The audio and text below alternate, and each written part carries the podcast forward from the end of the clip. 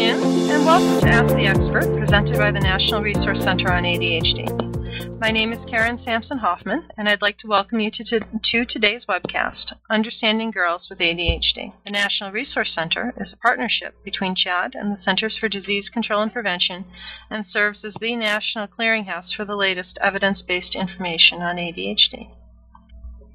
It is a privilege to introduce today's guest expert, Dr. Ellen Littman. Dr. Littman is a clinical psychologist and has been involved with the field of attention disorders for more than 27 years. She's a noted pioneer in identifying gender differences in ADHD, with a particular expertise with issues affecting women and girls. She specializes in identifying and treating complex presentations of ADHD that may be misinterpreted or overlooked. Once more, we are very pleased to welcome this afternoon's guest expert. Thank you, Karen. And uh, hi, everybody.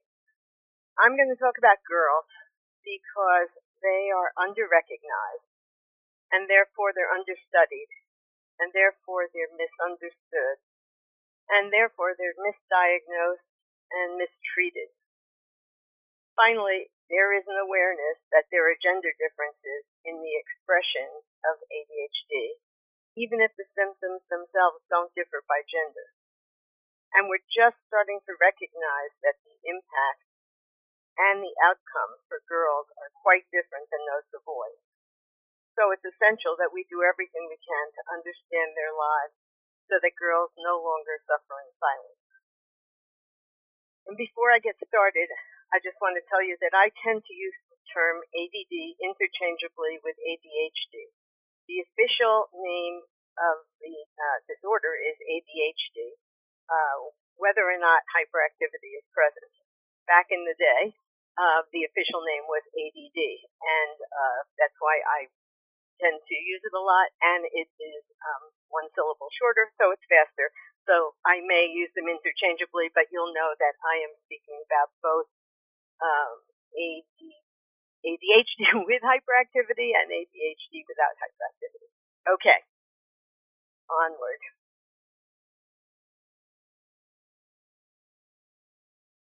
Why are uh, girls uh, underdiagnosed.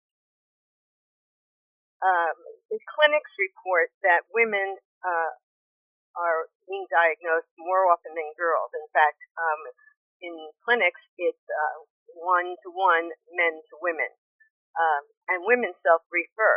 But the ratio of boys to girls being diagnosed in clinics is still about four to one. So that means that we're still missing a lot of girls. And that's obviously a problem. And here are some of the reasons why. ADHD is a product of its history. In the beginning of the last century, parents were struggling to manage hyperactive, impulsive children. Unmanageable girls in the Victorian age um, were a source of shame, and they were not taken to clinics. And predominantly, young white boys were referred to clinics and studies analyzed this clinic data and diagnostic criteria based on this research um, is what became the uh, what's in our DSM, the Diagnostic and Statistical Manual that we use to diagnose. But it described really hyperactive young boys. And so our knowledge of girls with ADD was based on the girls who looked most like hyperactive boys uh, since they were the only ones who could be diagnosed. Even today's research um, includes only those diagnosed by uh, the recent criteria, which is still on symptoms that are easily observed and categorized. And many rating scales are still skewed towards activity level and observable symptoms. We really need self-report scales to um, get at the more internalized symptoms. And research uh, suggests that there is still a bias in terms of uh, more inattentive girls being less disruptive and so less likely to be referred. And as a result, girls are still significantly underrepresented in the literature. They're about 2% of the focus of ADD research, so they're 50% of the population, which is a scary statistic. Uh, and today, for many, ADHD still means hyperactivity or learning problems. Um, so they aren't thinking about um, what a you know, inattentive girl might look like. So there are some um, unique factors that make girls' experience completely different. Um, and the first one is really not well known at all of the, um, the importance of estrogen. Um, estrogen is a hormone that affects cognition and mood and sleep. And uh, the brain is one of the target organs for it. And the symptoms that girls experience are, uh, they really blossom when estrogen starts coming into their system. So they appear less symptomatic in elementary school, and as they approach puberty, you see more and more symptoms. But up until uh, about a year and a half ago, uh, the diagnosis had an age seven cutoff criteria. If you didn't show symptoms by age seven, you couldn't diagnosed. And um, most girls did not show symptoms that early and hence could not be diagnosed. So whereas boys' symptoms tend to decrease towards puberty and they become sort of less hyperactive, um, not that all boys are hyperactive, um, girls' symptoms just start really blossoming around puberty. And by age 15, 16, you really start seeing um, the symptoms. Uh, so it's very hard for even now the cutoff has been uh, changed to age 12 and it still eliminates a lot of girls especially the ones who compensate the best which is not to say that they suffer the least and there's greater emotional reactivity when estrogen is low so when you have fluctuating levels um, as um, all females do throughout the month uh, and during the PMS week when it's very low. It wreaks havoc with um, uh, their ability to self-regulate, uh, and they look highly symptomatic and very moody. And uh, you know, so this is this is something that most people are not aware of, and it, and it I mean it's a huge piece of the picture of ADD symptoms for girls, and obviously not for boys. In addition, there is the general um, likelihood that um, girls are more likely to have the inattentive type of ADD, which uh, was not even considered um, as a possibility until 1980. And uh, you know, they don't look overtly symptomatic in ways that are distressing to others, so um, it, it just doesn't attract the same kind of attention. Then there's the piece about societal expectations uh, which are so different for uh, girls. Um, at a very early age, girls to begin to internalize uh, the demands of society, which which still supports the feminine obligations to accommodate others' needs and be passively compliant and to be cooperative and to be neat and organized. And most girls uh, feel compelled to strive for these ideals, even though they call upon just the executive functions that perform so unreliably in the ADHD brain. So they're really poorly wired for these things, and yet they, they uh, feel terrible about themselves if they um, can't conform. In addition, uh, girls, far more than boys, uh, for uh, girls, peer interactions are really powerful determinants of their self-worth. Um, ADD makes it difficult for them to comply with the unique demands of girls' relationships. So missing a subtle social cue or losing track of a fast-paced um, conversation can result in harsh negative feedback. And uh, while boys often externalize their frustrations, girls, craving social acceptance, try to hide their differences and appear to conform. And this, this becomes almost an obsession in terms of uh, uh, hiding. And uh, they internalize their feelings um, because it's part of hiding, no one will know about this, and it's the d- defense mechanism of choice to keep their confusion and their shame a secret. So for most girls, there's constant anxiety about being judged as inadequate and uh, fearful of rejection. And there's a lot of depressive feeling when they perceive themselves as underachievers. And it, it is uh, demoralizing to work so much harder for so much longer to have less success than their peers.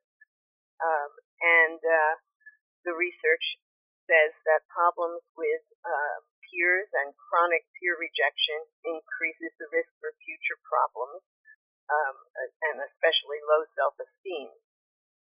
And what we're finding is that um, negative outcomes for girls are much more serious uh, than for boys. Uh, it, and we're finding that uh, degree to which they uh, engage in self-harm and suicide attempts is far greater than for boys or for girls without um, without ADD. Um, maybe uh, for health self-harm five times uh, control girls and suicide attempts four times the control girls. Um, so that those are numbers that can't be ignored, and we're trying to understand why that is. Some of the newest research, uh, just a couple of months old, says that uh, girls who have been exposed to early chronic trauma, so meaning um, neglect over a period of time or any kind of abuse, uh, are at a greater risk for self-injury, uh, eating disorders, and suicidality than those who are not mistreated. And by adolescence, one quarter of those girls with ADD will report having some further kind of trauma uh, versus only 11% of the control girls. So we're finding out that um, that environmental factors like socially adverse conditions can influence the neurobiology. So this is, um, you know, yet another piece that we have never factored in, but we're going to factor in now. Okay, so um, girls also have a pattern of um, impairments that's really quite different um, than boys. Uh, when many people think of problems um, school when they think of ADD and they you know, worry about school achievement, but the reality is that it affects every possible aspect of life, and um, and there are much greater psychological risks uh, that come with ADD. And there are a lot of physiological things happening inside girls' bodies that are impossible for them to ignore. And they have to contend with those before they can even begin to process information from the external environment. And So it's, it's only now that uh, emotional reactivity is being considered a core symptom of ADD. Before, the impairments due to ADD were considered cognitive impairments. And if there were uh, issues with uh, mood and emotionality, that was considered uh, part of some other kinds of problems, and girls were often identified as having those other kinds of problems. Um, but now we're finding that that is not just a symptom, it's one of the core symptoms. Um, and for girls, but not boys, there is the added volatility um, from the fluctuating hormone levels that I discussed.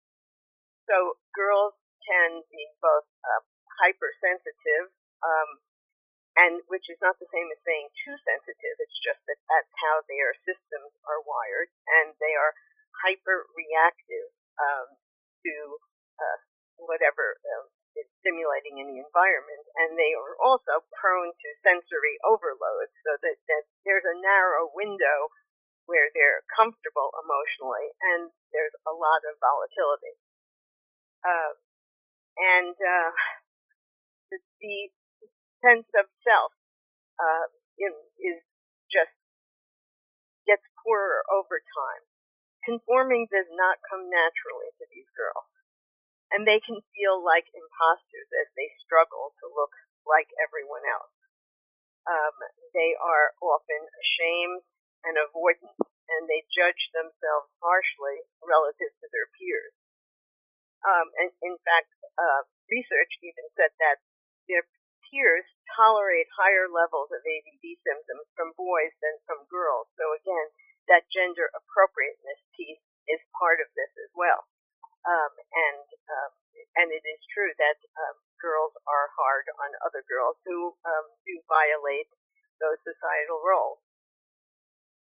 Uh, another thing that um, occurs very much with girls, and even more than boys, is somatic complaints, all sorts of body complaints, and one of them being tactile defensiveness, which is um, not wanting to be touched, feeling a little too sensitive, often feeling like people touch them too much or not in the way they want to be touched.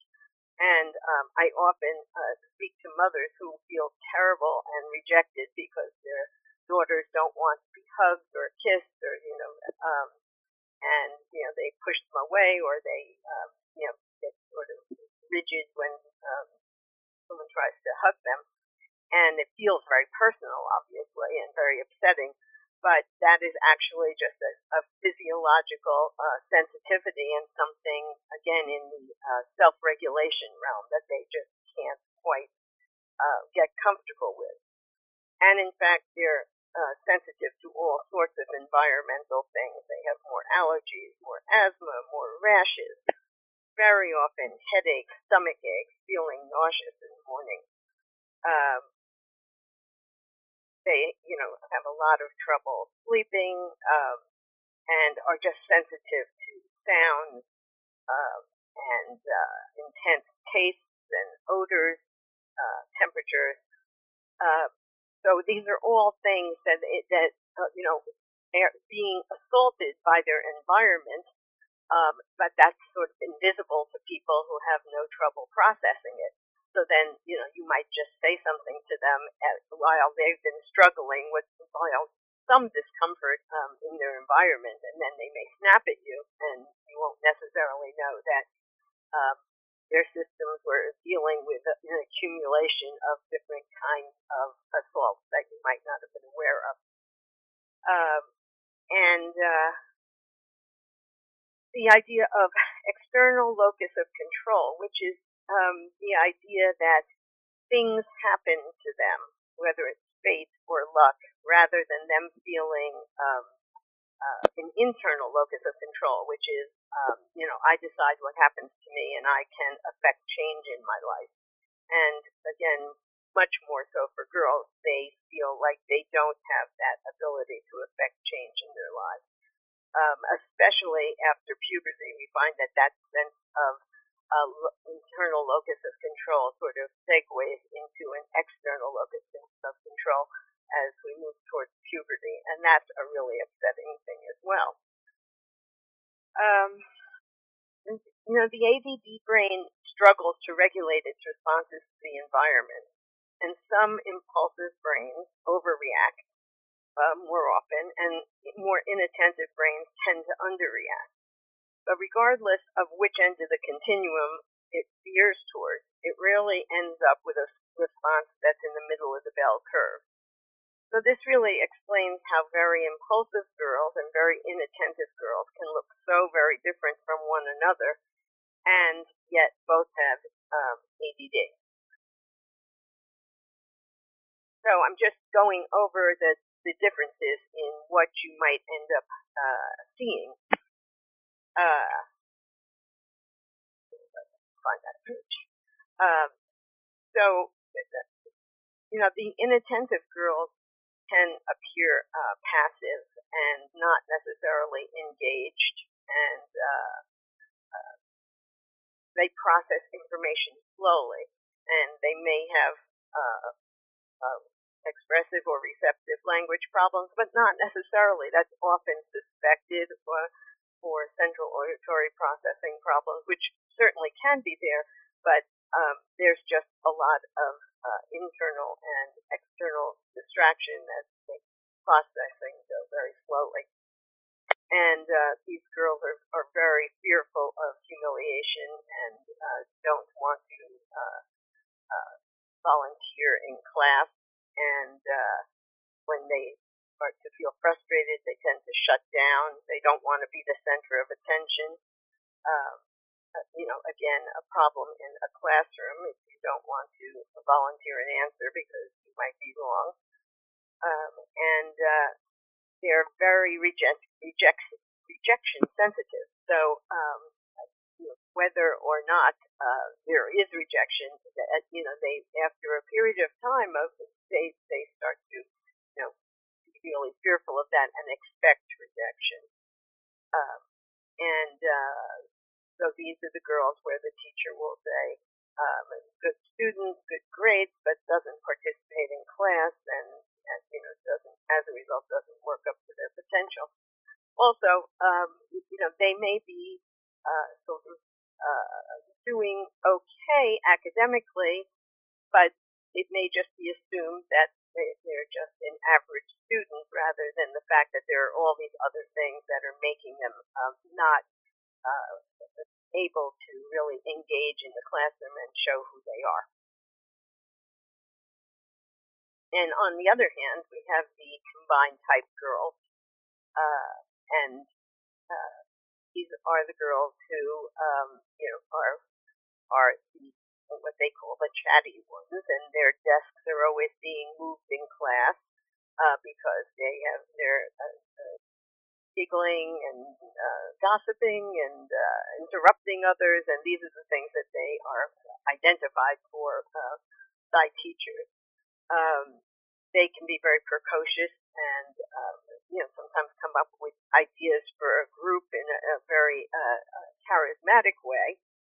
Um, but they are even more emotionally reactive and there's a lot of mercurial feelings of being really silly and then really angry and then crying a lot of uh, drama and slamming of doors and you know I hate you um, and I'm sorry um, and uh, some of these girls can be um, a bottomless pit of uh, and demand, and uh, may feel manipulative, uh, but it's not. I mean, it's really uh, their brains just saying that we don't have the kind of stimulation we need or more. Um, but that isn't necessarily how it's going to feel to you or come across. Um, so this just to give you an idea, I may all know about the differences of the two types. So um, some of the common experiences uh, for girls um, is you know that they they really they need limits, but they resent your supervision. They really need structure, but they resent the rules. They need reminders, but they resent the nagging. They need help self-monitoring, but they resent feeling dependent and they're drawn to risky behaviors, but they resent the warnings. And they're drawn to addictive behaviors, but believe they're in control. And they need objective input, but they resist treatment if it's at the parent's behest. Um, and, uh, you know, there are a lot of areas where essentially it looks like they're arguing with with you. Um, but I mean, really, there, as I'm saying, that they they need some of those things, and part of them knows they need those things. But um, there's the other, more impulsive part of them that uh, fights against it. And while it may look like the uh, the argument is between you and them, it's often between them and their brains. Um, and uh, unfortunately, as they start feeling worse about themselves, you know, they they they do start second guessing themselves and censoring what they say, um, and uh, feeling bad about themselves, and very often they get into a distorted body image, no matter what they look like.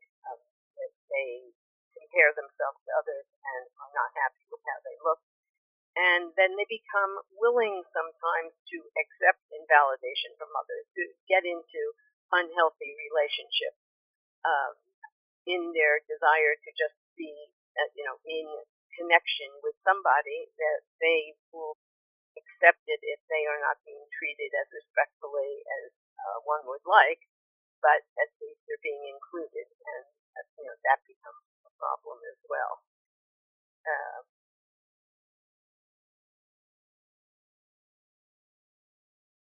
so then the, the what we're finding is that the risks of impulsivity um, create more of a problem. Um, now, in their defense, it has also in research clearly shows that we've discovered that the area of the brain that is involved in impulse control in the prefrontal cortex is not fully myelinized or completely um, um, ready for action until the very late 20s.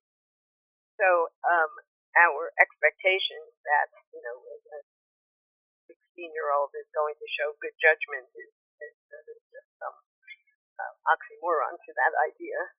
Um, and um, since it's it's the last portion of their brain to fully develop, I mean, just um, questionable judgment is sort of developmentally appropriate. Um, uh, but on the other hand, um, there was a very famous experiment in 1970, the marshmallow experiment, uh, where uh, uh, three to five year olds were given one marshmallow, and they said if you don't touch it for five minutes, you'll get a second marshmallow, and they just watched kids to see what they would do, and they then, then followed those kids, um, and they have discovered that the kids who were able to inhibit their impulses and not um, first marshmallow have um, ended up having more successful lives. So it's really um, it, it, it's important. We're just starting to we're just finding that out about those uh, those kids from 1970, and uh, so we really want to understand uh, the role that impulsivity has in interfering with um, one's goal, uh, because those people had better life outcomes in all areas. Um, so this is about problems with inhibiting behavior, stopping a behavior or a plan they can't shift their attention quickly enough to change course. Um, and so they tend to choose immediate gratification over long-term but larger rewards. Uh, another thing that we've learned is about the dopamine reward center of the brain. And um, that's literally, you know, an area of the brain that is seeking more dopamine. And dop- uh, that accessible dopamine is believed uh, has a relationship to um, ADD symptoms. And uh, we're finding that especially things that give an intense, quick shot of dopamine um, to the brain, that's particularly reinforcing. And uh, you know what we're finding is that all of the things that can supply that um, are not necessarily uh, things that we want to reinforce, whether it's um, uh, substances, you know, alcohol or drugs or cigarettes or um, sex or um, some there are some good things. Competition in sports will raise uh, dopamine, uh, but a lot of the things that uh, you know, driving really fast, uh, gambling, uh, these all these things are and, and video games are um, incredibly reinforcing to uh, that area of the brain. And if it does sort of ring the bell in the reward center, um, it's going to be reinforced and more likely to um, to happen. So uh, those who uh, really have that more impulsive piece uh, are the ones who are even uh, you know more sensitive to that happening, and so those are also um, the girls that require um, you know more supervision, whether they want it or not, um, uh, because they also these girls are trying to uh, seek acceptance in some way, and so very often it's uh, in some kind of hypersocial behavior if they can't um, conform to the regular rules they can find the other kids who are all, uh, you know, smoking outside of the school or, you know, or getting high somewhere. And uh, so these are some of the things that really have to watched. Uh, they often uh, get into uh, early sexual behaviors and um, STDs and uh, early pregnancies, but there's there's uh, there's and this is also much more likely for the um, impulsive group uh, addictive behaviors and uh, eating disorders. Um, and uh, very quickly about eating disorders, the, the ADD brain does not um, does not give the right messages about how it metabolizes uh, glucose. So it, it always tells you that it needs more glucose for energy, uh, even though it has enough glucose. So what it's telling um, girls with ADD is that um, something to convert into glucose, either sugar or some sort of carb. So um, literally, the, the brain is saying, please don't eat a salad. We are not the least bit interested in salad. You really have to have you know, pasta or bread or uh, you know bagel. Um, and so girls, you know, are drawn to these kinds of carbs, and you know, you be having terrible conversations about you don't want to gain weight, you don't want to eat that. Um, but um, just to say that there's actually a physiological reason that they are drawn to that and not um, the carrots that have already peeled for them. Um, and so what we, but the most important thing is we're finding that um, these are the girls who are most likely to act on the feelings of desperation that I was discussing earlier. So um, the risk uh, for self-harm and suicidality for the girls with um, impulsivity were much, much higher than for inattentive girls. And of course, those were higher than that Um, my uh, one of my areas of special interest for me is the um, high IQ um, inattentive girls because um, these are the, the girls that are least likely to ever be identified as having a dig, um, and you know, I'm worried about really missing them. Um, there's there's such a, a huge disparity between intellectual um, functioning, which uh, can be like three years beyond their peers, and social emotional functioning in the world of ADD, um, you know, developmental lags, we usually think of it as about three years um, um, um, behind their peers. So if you think about the intellectually three years beyond and um, social emotional three years uh, behind, we're talking about a six-year um, discrepancy between levels of functioning in a young child. That's that's just immense. Um, and you know, there's there's tremendous social stressors and uh, involved with that, and, and it's hard for anyone to make sense of. Um, you know, they may be more intellectually drawn to converse with adults, but they might prefer to uh, play with younger children, and they're going to look emotionally immature, and they're not going to feel like they really fit anywhere.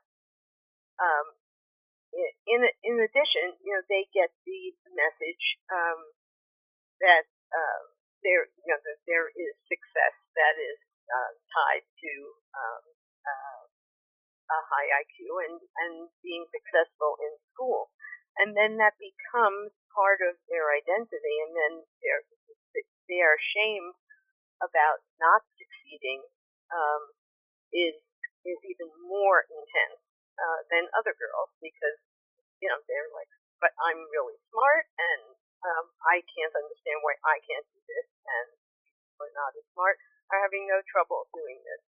So, um, though they struggle with these kinds of conundrums and uh, really don't know how to label themselves, uh, and it's so shameful they don't really ask for help, um, and it's like their horrible secrets.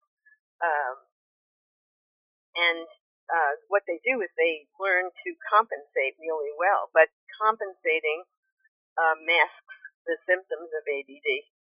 Uh, they can often become perfectionistic um, and become like hyper vigilant about not making a mistake, and and, and that's a uh, it requires them to be really rigid, and they tend to spend extra hours on their homework and late at night, and they you know, but they have to make sure that um, you know that that their facade is um, intact and they look good in school. Um, but it's exhausting, and it's exhausting to hide and fear that they'll be discovered as an imposter uh, because they're they're working so hard at it, and often paralyzed by fears of humiliation. So they uh, tend to avoid social situations, and they they think that no one will really understand them. Um, and uh, it, they since they're not asking for help, um, you know, it's it's it's a catch twenty two because they they look really successful and they feel like they're succeeding, but it's at such a high cost, and no one knows um, the struggle that they're dealing with, and so um, their life continues that way, and, and they're living with a secret. So um, it's just another level of um, struggle on top of girls in general um, having D. So um, how can parents help? Um, some of these things, um, you know, you've heard and read in magazines and books, um, and I'll go quickly over that, and, and maybe some of the things you haven't. With most of the families that I see, I never have to say, you're not doing enough for your daughter. But I often have to say, you might be doing too much. Uh, loving involved parents who educate themselves about ADD, and I imagine a lot of you are listening to this right now, are sensitive to their daughter's struggles and attuned to their frustrations, and they want to help them um, and naturally you want to try to insulate them from potential frustration and pain. And the issue is that it's a really challenging tightrope walk to figure out um, how you can pre- protect them from overwhelming difficulties, but still allow them to build up their frustration tolerance and learn to creatively problem solve for themselves. If you intervene too often, intervention becomes part of their definition of love not the worst thing to have as part of your definition of love, but it creates dependency at the same time. And there is um, an unspoken message that I do this for you because you can't really do it for yourself. And that becomes um, an unintended piece of their identity. So figuring out um, you know, that balance uh, is difficult, and it's really difficult because developmentally, as they change, um, you know, where the tightrope is uh, changes as well. It's um, it's not an easy road to walk, but the goal is to breed confidence and independence and um, help them solve problems with the way their brains are wired and teach them the activities of daily living and let them enjoy the mastery of feeling confident. Um, I I just work with many um, young girls who then go off to college and uh, have never done their own laundry and have never uh, written a check and have uh, you know there's a lot they have never you know had to wake up by themselves in the morning and there are all sorts of things that uh, it becomes a steep learning curve. Uh, so it's uh, teaching them uh, these things gradually um, is the only way that they'll be ready to uh, launch when the time comes. And um, teaching them everything that they that that they can know about ADD and anything else that interferes with their learning, so they can advocate for themselves um, instead of you doing it. That's another thing that gradually needs to be transferred to them. And they should learn how their brains work and what situations are uncomfortable for them. Um, and then I'm sure that you know you know about predictable routines and um, how uh, teaching them how to structure things for themselves. Uh, but my strongest uh, suggestion is um, to consider that the struggles that um, I'm I'm sure you experience daily with your daughter, um, power struggles, which feel very personal and upsetting, are not so much between you and your daughter as between her and her ADD brain. In other words, her intellectual understanding tells her one thing. Like, mom said I should start my homework now. And she may indeed think that mom is probably right. But then her brain says, no way, that is too boring. Uh, I couldn't care less about your homework. And math is really hard. I don't even want to do it. Let's look around and find something more stimulating. And then you find her on Instagram or in the snack cabinet, and it seems that you know she uh, defied you. But the reality is, on you know some part of her knows she has to do her homework, but um, the brain is pretty powerful. And if it says I can't focus, I will not focus on this, then um, it will not focus on that. So acknowledging to her that you appreciate that the struggle lies within her every moment of every day is incredibly validating. And it puts you and she on the same team. And together you're going to figure out ways to psych out her brain to get it to comply. And that can definitely be done. Um, when I spoke with a kindergarten girl who had been chastised for standing up during circle time, uh, she told me I know. I told my tushy to stay on the rug, but it didn't listen to me. And I think that really captures that struggle between um, the person and their brain. Um, and uh, your sensitivity to that struggle, regardless of how intentional her behavior may appear, is something that can really, really helpful and really, really healing for the relationship between you which in my opinion is probably the important thing. Whether or not you know you're going to measure up or know what's going on or be uh, you know invited as part of a group, whatever it is, tremendous anxiety, and that anxiety is secondary to ADD as opposed to uh, I mean it can be a second discrete um, disorder, but very often it's not. Um, and uh, but it is the most observable symptom. And so very, very, very often, uh, girls, um, you know, are actually taken in to, um, diagnosed and the symptoms that are most obvious are either anxiety symptoms or depression symptoms or both. And often they're put on an antidepressant, which uh, really, you know, the entire idea of the underlying ADD is not always um, embraced.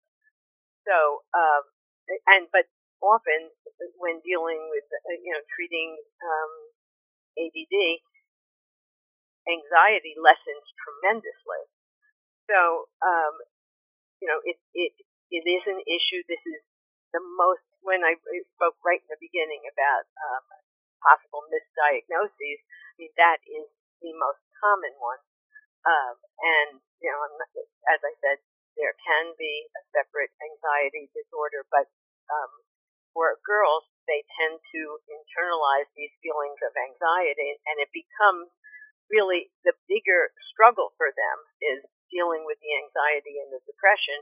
Um, but it is still secondary to the ADD, and if, if the ADD symptoms can uh, be proved the anxiety usually improves without treating it uh. Uh, we have a question now from Deborah, and she was wondering if hormone medications such as uh, birth control pills, which can be prescribed for a variety of reasons um, in adolescence and early adulthood, um, can those affect ADHD symptoms throughout the month? Can they change those symptoms or presentation of those symptoms? excellent question, and the answer is absolutely. Um, and that is something that is um, commonly done. I'm, I'm, not a prescriber of medication, but I, I can say that um, uh, birth control pills do uh, even out um, all of the hormones across the month, and um, that is really successful in terms of being the emotional re- reactivity. Not to say that you won't be emotionally reactive, but you won't be, um, you know, falling prey to like just the, constant fluctuations and, and changes. Um, so yes, that that absolutely does work. Well, we have a uh, mother of a teenager who is attending a private all-girls school, and she was wondering what she can do to help prepare her daughter for college, especially when it comes to relationships and safety issues, especially when dating comes up. She doesn't have much experience there, and you mentioned earlier that girls have some unique risks uh, for dating.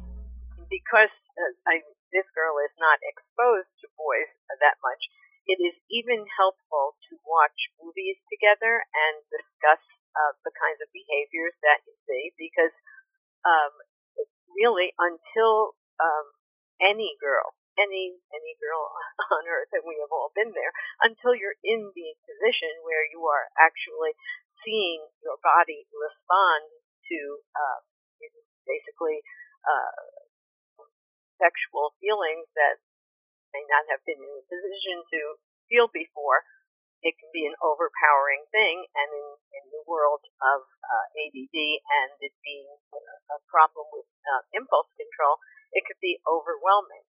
Um, and so she has to at least be learning about that idea now, uh, that because intellectually talking about it is one thing, but then um, you know putting yourself in that position and the desire to please and the um, desire to be accepted being so much more powerful in girls with ADD, um, you know, it, they can really strongly get pulled into something. Um, so, I mean, I think that everything that you can do now to try to familiarize her, but not terrorize her.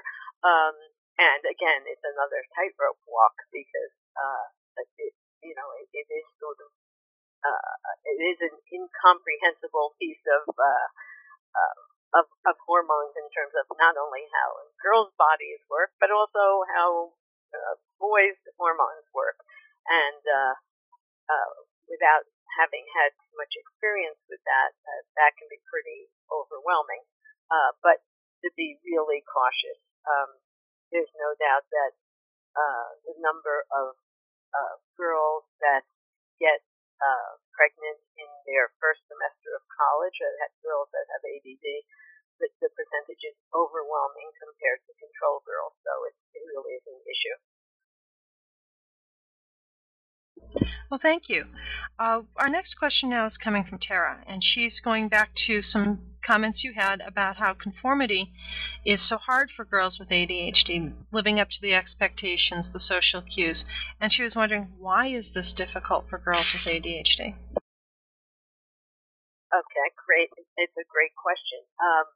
Because um, those behaviors require a really perfect choreography of the executive function. In other words, you have to be able to um, organize yourself and sort of prioritize and plan what you're going to do and plan, you know, uh, what you're going to say and, and then make appointments and uh, be on time and listen quietly without like tuning out or getting bored um, or interrupting.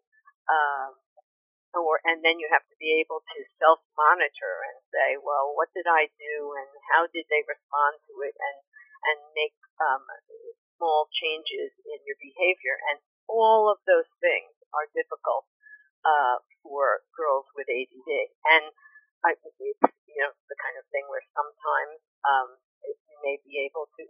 Well, those skills are intact, uh, but they, you can't always orchestrate them to work together when you want them to. So um, often, you know, the way they they think that they might respond is not the way they're going to respond. Um, and so it ends up that even when they're determined to, you know, um, they say yes to, you know, uh, being in some group and uh, that they they aren't able to um, then comply with uh, demands and uh, and girls can be pretty harsh about that. So it it literally is um, difficult because of their neurology. All right, thank you. Well, we have a, question now from Sasha, and she was wondering what should parents know about co-occurring ADHD and autism or autism spectrum disorder in girls? The the thing to to know is that essentially it's a continuum. Um, and these aren't really discrete disorders. We, I mean, they're discrete essentially because someone has to make a diagnosis and they put some boundaries around it. But the reality is that um, at one end of um, ADD, you see um, the girls who are here and um, maybe closer to uh, you know a mood disorder, um, and uh, and then at the other end are the girls who are more rigid in their um, presentation, and those are the girls who um, are you know and more and more rigid and maybe missing more social cues uh, are the ones closer to um, what we uh, call Asperger's. Um, um, and, and that, you know, now they consider that in the autistic realm. Um, so what I would say is that, uh, you know, it's, it's about um, brain wiring and you can see those tendencies uh, towards one end or the other. But, um, you know, most, most of the ADD sort of falls in that middle spectrum where, um, you know, they're struggling with some of each, with some, some social uh, problems and some regulation problems, but some uh, girls will uh, veer towards one or the other end of the um, spectrum. So our next question now is from Suzanne. And her daughter was recently diagnosed by the pediatrician, and she was wondering what type of doctor should she look for to help her daughter, and does this doctor have to be a psychiatrist? No, there's no reason to um, to work with a psychiatrist um, unless uh, your intention is uh, pursue uh, medication. Uh, but even if you are going to pursue medication, it might be better to work with a, um, another uh, kind of professional for other kinds of support. Uh, so there are there are this is a really important area because finding someone who gets it, which I think was on my last slide, is uh, is really a challenge. Um, and uh, different training, people understand things different ways, but you know, you want someone to be able to help and be supportive with the um, social aspects and the um, dynamics in the family, which are you know a really central issue um, and psychologists and uh, social workers are, are, are trained to do that. Uh, uh, you know, you may want someone to help with organizational issues or uh, tutoring. There, there are a lot of different uh, people who can help, uh, but you know, and, and probably uh, err on the side of you know, I, I'm a psychologist. Think psychologists can be very well trained to do that, but I know that um, social workers are too. Um, and uh, and there are psych- psychiatrists who also specialize um, in ADD.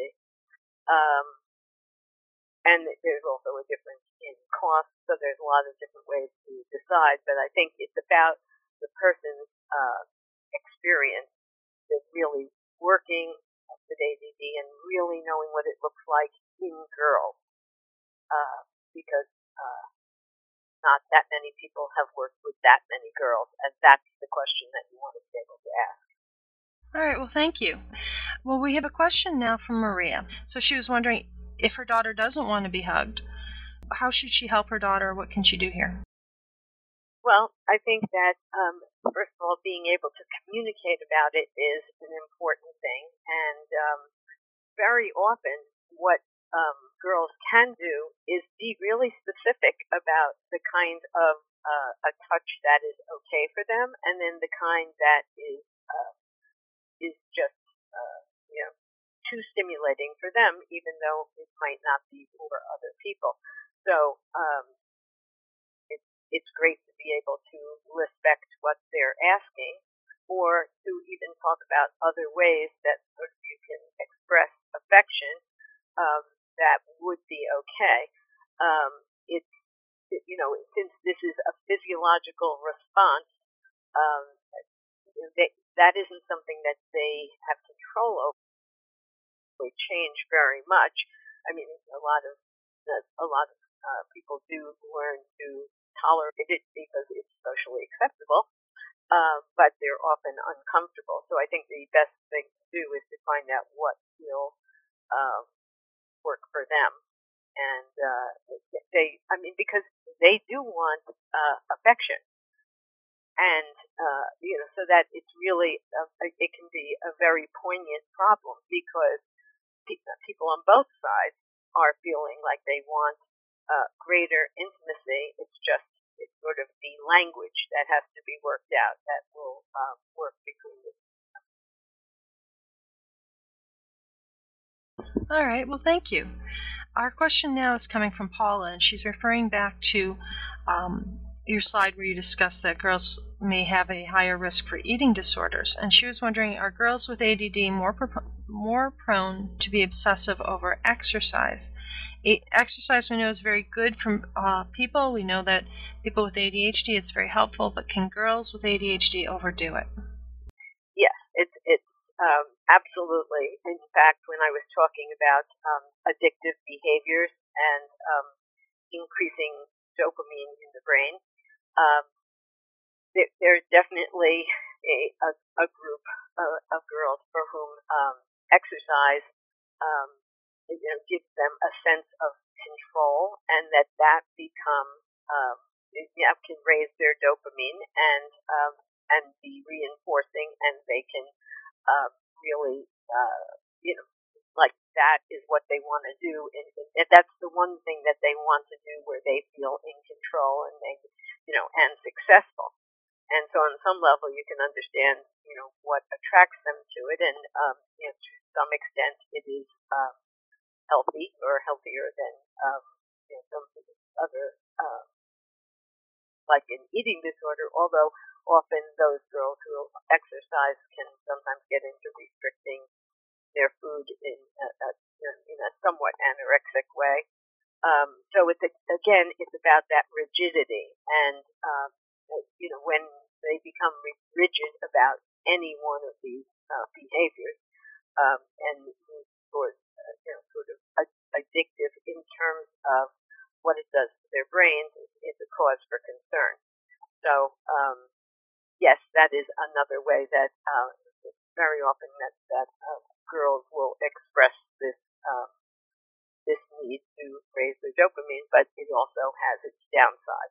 Well, we've got uh, Raven, who has a 14-year-old daughter, and her daughter doesn't want to accept that she has ADHD, and she certainly doesn't want to accept that she needs help. How can Raven help her daughter understand that this is all right? Some people have ADHD, and sometimes you need help This is a very common um, scenario. Um, and what I suggest to people is that there is very little reason um, to actually label um, um, ADD.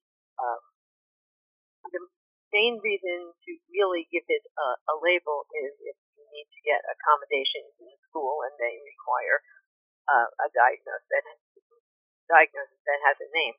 Otherwise, I think it's far preferable to describe um, ADD and rather describe here are the here are the things that are easy for you, here are the things that are more difficult for you, and then you know here's your friend, and these are the things that are easier for her and more difficult for her, so that you know this is easier for you, this is hard for her, and to just understand their own strengths and weaknesses, and to understand you know okay. Uh, don't like going into uh, department store or a huge party because that's really overwhelming and prefer talking to someone one on one, whatever it is, helping them be able to identify uh, what's uh, comfortable for their brain and what's hard for their brain.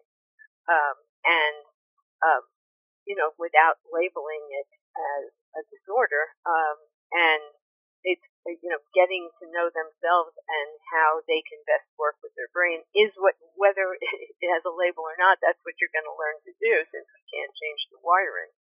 Uh, so um, you know if it's done in a sort of uh, I think that that tends to make uh, girls less defensive because since conformity and your relationships are everything, the idea of being identified as uh, different, even though they feel different, um, it's the last thing they want to hear.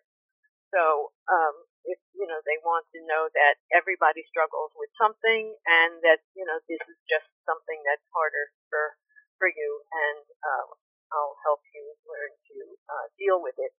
And you know, at some point in the future, that you know they may feel less defensive and more like they want to hear about it. Uh, but that's often the best way in, as I've found. This question now comes from Deborah, and she was wondering if ADHD medicines affect symptoms differently in girls rather than boys, and is there a difference in how in the effectiveness of the medications? Well, actually, the answer is yes, and uh, you know a lot of this is very um, basis of current research, but um, we are finding that um,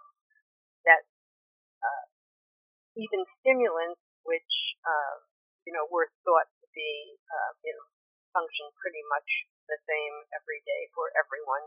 Um, that because of the interaction with estrogen, uh, stimulants don't work as well when there's very uh, low estrogen levels and like that uh, week before uh, the period. And um, you know there, there are very few doctors who get this, but some actually will uh, slightly raise the level um, during that week in order to accommodate that.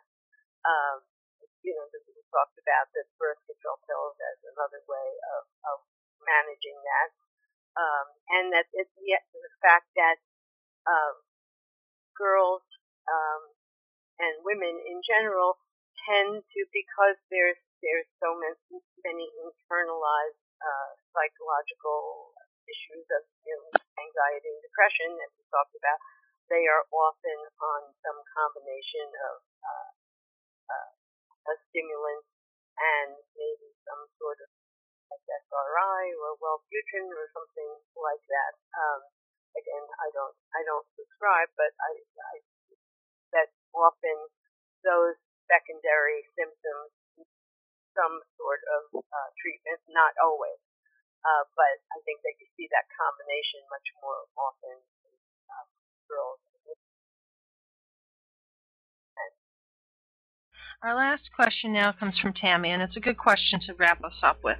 She was wondering, can you offer some sort of light at the end of the tunnel? You've talked a lot about ADHD in girls and how it affects them in, in negative ways and difficult ways, and she was wondering, when does it get better? What is that light? What I do in, in my practice, and that this is basically what what we can change. We can't change brain wiring, but we can um, can change what you see when you look out your window. In other words, your view of yourself uh, relative to the world. So it's it's about um, an acceptance of the self, and there's a lot of great things about, well, I mean, there's disagreement about this, but um, ADD people often have strengths um, in terms of uh, interesting uh, of, and sort of a, a novel vision of things. I mean, a lot of, you know, artists and musicians and inventors and entrepreneurs have ADD because they're willing to and or their brains insist on them um, thinking outside of the box. There's and basically it's about embracing the fact that this is how your brain works and these are the uh, creative solutions that you come up with and that march to a different drummer and that that's not a, a bad thing and conforming is not necessary or healthy um, and to remember that uh, well-behaved women seldom make history. That's a quote that's out there, um, and that um, you know to sort of accept um, they are rather than hiding and feeling that they need to adjust it for other people, um, and um, that because it is uh, it are the it's those feelings of um, shame and uh, demoralization and feeling not good enough that are the things that um, that make girls end up with the negative outcomes that I talked about. So it's really about um, uh, creating a sense of self that where they feel good about themselves. In fact, there's research that says that one of the um, one of the things, best things that you can do, um, is to instill in girls a belief uh, that they can succeed in school. That that is um, that that is a really valuable thing. So that's not at all like you can get them the best tutors and make sure that they um, get the highest scores, but it's it's about them believing that um, they have the potential to be able to do what they want to do. And again, that is really research supporting that idea that um, if you, feel um, confident that you can have an impact in the world and it can be on your own terms, that's about as good as it gets. And ADD will not stand in the way of that. It's really about the messages that you give them about themselves, and that's why your job is so important. Right, well, thank you, Dr. Littman. I think your insights and your comments and the answers to your questions have been very helpful to our parents today, to our participants today. And I know a few people have asked again the title of your book, so if you'd like to share the title of your book with us one more time. Yep, um, is Understanding Girls with ADHD, and uh, it just came, it was published in uh, the second edition, um, and so it has uh, we first published in 1999. Um, uh, written with uh, Patricia Quinn and Kathleen Nadeau, and uh, there was really no research uh, on girls when we wrote that, and so now there's 15 years of research that uh, we are happy to say supports everything that we had um, really uh, seen in our clinical work then. Thank you again, Dr. Littman, for being with us. Our audience, thank you very much. And this concludes our webcast.